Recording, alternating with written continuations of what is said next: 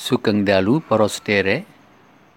Sugeng pepanggihan malih ing patunggilan pandonga ing wanci dalu menika.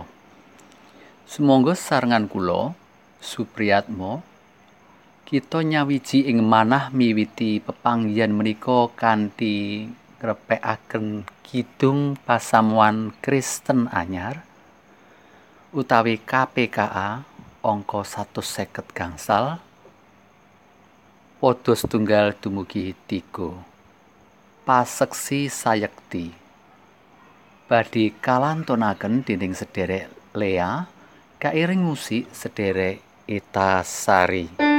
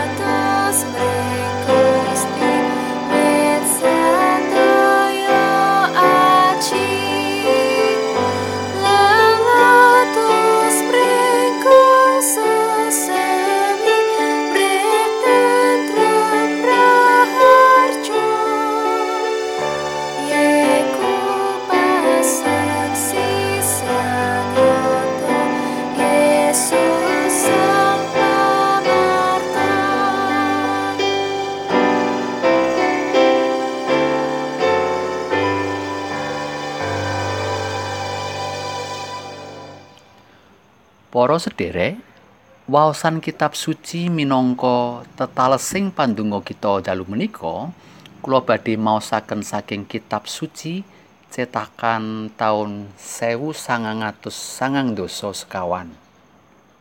Roma bab kali welas ayat setunggal dumugi gangsal.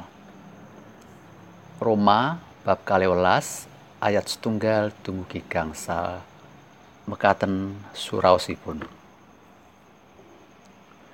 Sarehne semono gedhening sih rahmati Gusti Allah marang kita, para sedulur, mulane kowe padha nyaosno badanmu dadi kurban sing urip kagem Gusti Allah. Kanggo ngladosi pakaryane kang gawe renaning penggalihe. Ya sing kaya mengkono kuwi patrape nggonmu ngibadah. Aja mung padha melu-melu kaya sing dilakoni dening jagat iki. Nanging pasrahno marang Gusti Allah supaya budimu dadiyo anyar. Srana mengkono kowe bakal ngerti apa sing dadi kersane Gusti Allah. Ya kuwi sing becik sing dadi keparengi lan sing sampurna Ya mergo saka sih rahmate Gusti Allah sing diparingake marang aku, kowe kabeh padha dak kandhani. Aja padha gumedhi nanging pikiran lan atimu sing prasaja. Lan saben wong padha maosa awake dhewe miturut takeraning pracaya sing kaparingake dening Gusti Allah. Ing badan kita ana gegelitane pirang-pirang sing padha duwe tugas dhewe-dhewe. Semono uga senajan kita iki akeh nanging kita mung siji ana ing patunggilane Gusti Yesus Kristus. sing siji lan sijine padha katunggilake dadi gegelitan-gegelitan ing badan siji. Mekaten sabdanipun Gusti. Para sederek kinasih, waosan kita dalu menika asring kadamel ayat pangatak atur pisungsung ing saben pangibadah Milo asring kita kabekta ing pangraos ing swasana ngrawi pangibadah. Kados pundi pangibadah ingkang sae lan sampurna menika? Menapa ingkang rawuh kathah? Pepujenipun ingkang gampil-gampil temah anggenipun ngrepekaken kanthi swara. Menapa anggenipun atur pisungsung kathah? Kutbahipun cekak murih boten ngantuk lan sregep ngrawi saben pangibadah. lan sanes-sanesipun menika ingkang asring kadamel takeran sae lan botenipun pangibadah kita. Nanging didi mekaten para sederek. Menika paradigma ingkang kirang trep. Rasul Paulus lumantar seratipun kagem pasamuan ing kitha Roma paring seserepan tumrap kita sedaya ing wanci dalu menika kados pundi cektosipun pangibadah ingkang karnan lan sampurno. Inggih menika gesang ingkang kapasrahaken kanthi sawetahipun inggih badan lan nyawa kita, jiwa lan raga kita kagem pakaryanipun Gusti ing sadinten-dinten satitah salampah kita.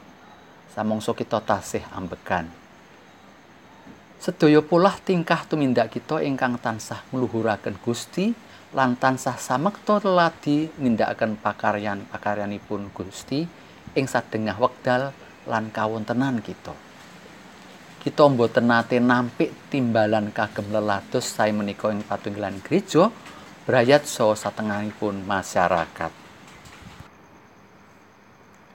Rasul Paulus ugi ngengetaken wonten ing ayat kalih bilih menapa ingkang kita tindakaken menika sampun ngantos namung ngombyongi ombyaing donya biasanipun menika ingkang dados alasan kita menawi katimbalan ing jejiban peladosan tasih repot amargi pedamelan boten wantun boten biasa boten saged utawi rumaos bodho lan sanes-sanesipun pramila Paulus nedahaken supados kita tansah nganyaraken pamawas. Krenteking manah inggih menika kanthi asring gegilut sabdanipun Gusti, kanthi tumemen temah kita tansah kasagetaken niteni menapa ingkang dipun kersakaken Gusti lan dados karenanipun saged bedakaken ingkang becik lan boten. Paulus ugi ngrumaosi bilih kawontenanipun manungsa menika winates lan benten-benten gegelitanipun. Mawarni-warni kasagetanipun, talentanipun. Pramila langkung sampurna menawi sedaya peladosan katindakaken ing patunggilan. Wosipun boten karengkuh piyambakan. Kedah sareng-sareng jumbuh kalian talentanipun. Minat lan bakatipun ingkang tansah jangkepi. saumpami menika saged katindakaken piyambak-piyambak nanging badhe langkung sampurno hasilipun menawi dipun lampahi sesarengan kawula aturaken kalih conto setunggal kados pundi anggenipun mujudaken pangibadah ing saben minggu menika murih kalampan kanthi sae lan sansaya dangu mindak-mindak sae tansah dipun sampurnakaken. Inggih menika kathah ingkang kajiban utawi terlibat ingkang damel tema lan kateranganipun setunggal tiang gantosan inggih menika ingkang gadah utawi nggadahi pangertosan lan latar belakang pendidikan teologi. Lajeng ingkang milih lagu pepujenipun nyawisaken pandonga pangakening dosa ngladi lektor murih maos sing lancar lan trawaca ingkang dados pengiring musik lan kantoria pradota ingkang kajibah lelados kedah ngawontenaken pecawisan kemisan lan sanes-sanesipun sedaya ingkang kajibah jumbuh kalian minat bakat lan karemenanipun temah katindakaken kanthi sukorno lan dadosaken pangibadah ingkang sansaya sampurna kangge ngluhuraken asmanipun Gusti. katitik sedaya menika saged kalampan amargi Gusti karenan. Contoh nomor kali. Satunggaling perusahaan monco saking nagari Jepang Indonesia anggenipun bagi tugas para karyawanipun dipun ponto-ponto murih langkung gampil anggenipun nyambut damel lan boten klenta-klentu. Menawi kabandingaken kalian perusahaan sanesipun saged ugi langkung kathah karyawanipun utawi tenaga kerja ingkang kabetahaken. Nanging hasil pun langkung sae lan sampurno temah saged pajeng laku keras senajan reginipun langkung awis. Awit sampun kabukti langkung sae lan sampurno temah kathah ingkang remen lan karenan. Para sederek Wasing panyuraos kita dalu menika Rasul Paulus ngajengaken murih kita sedaya tansah ngasoraken diri. Sedya leladi kagem kaluhuranipun Gusti kanthi nyatunggil ing Sang Kristus tuwin tansah jangkepi kekiranginipun setunggalan satunggalipun. Boten sisah gayuh ingkang inggil-inggil lan ingkang sisah-sisah nanging ingkang prasaja kemawon kita kuwaosi kanthi tumemen sarta kita kinarbuka tansah kaanyaraken budi. Manah lan krentek kita lumantar sabdanipun Gusti. Niscaya sansaya dangu sansaya mindak-mindak sampurna lan dadosaken karenanipun Gusti. Amin. Salajengipun sumangga lumebet ing pandonga syafaat ingkang kawiwitan kanthi donga Rama kawula kanthi parepening kidung pasamuan Jawi utawi kapiji 150 kali. Rama kawula kang wonten swarga.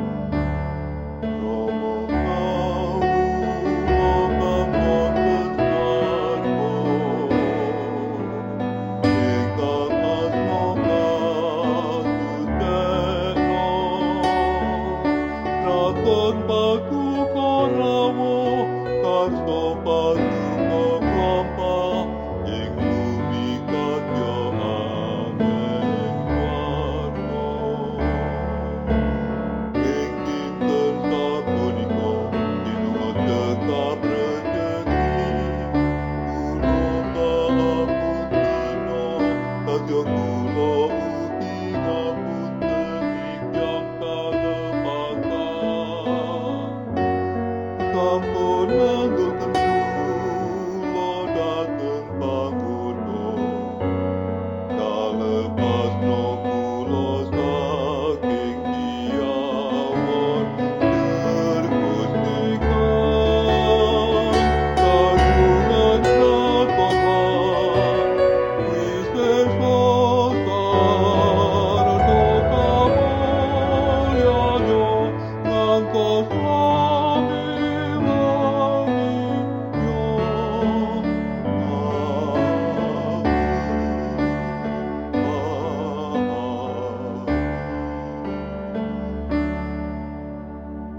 Pangeran.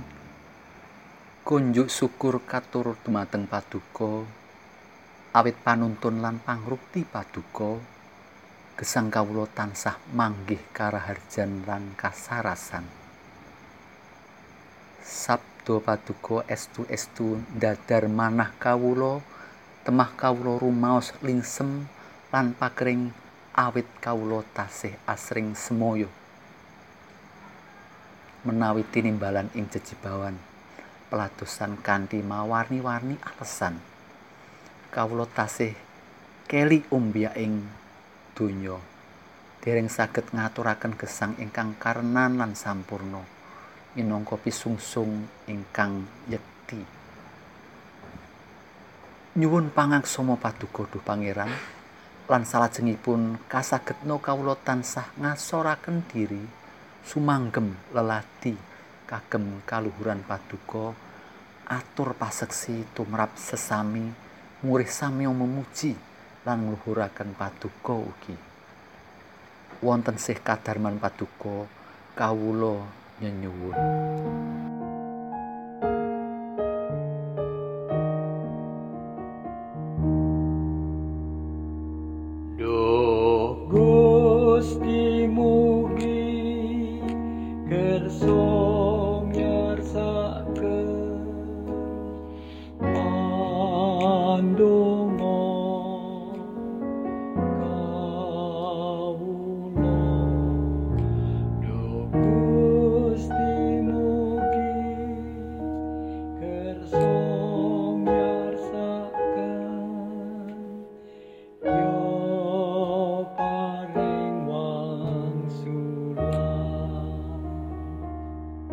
Duh Pangeran, prahara pandemi Covid-19 samangke sansaya ndadosaken mawarni-warni perkawis ingkang awrat ing pagesangan kawula sami.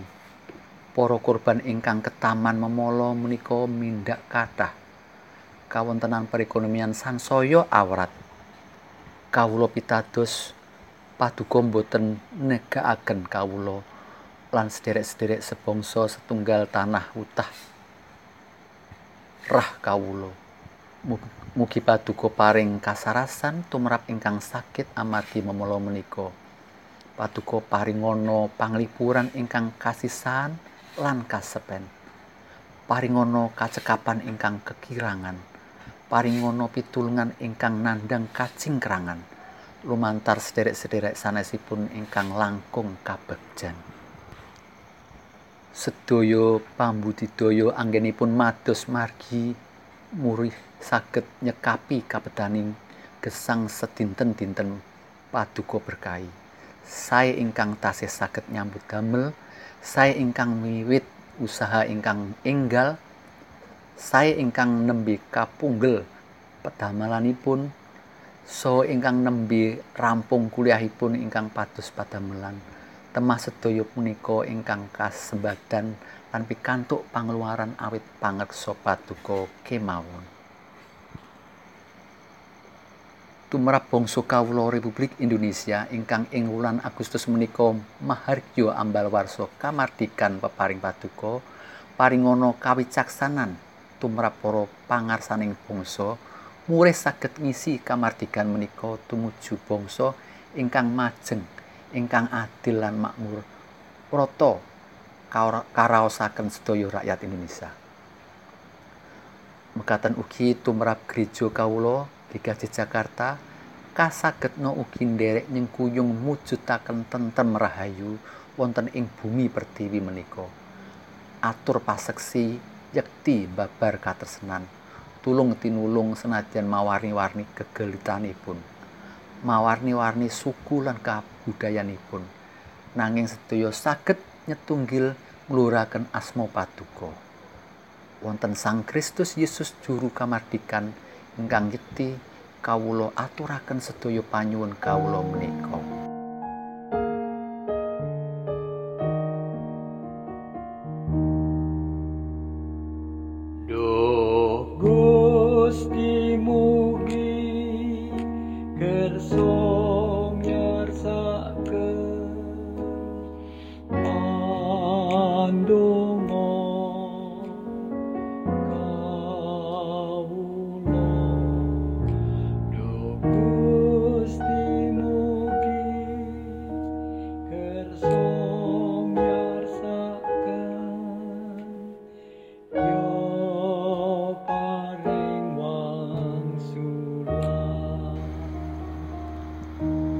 Amin. Mekaten paripurnaning adicara pandonga ing wanci dalu menika, wasana sugeng dalu, sugeng ngaso ngantos pinanggih malih ing wekdal sanesipun. Mugi Gusti njagi kita sedaya. Nuwun.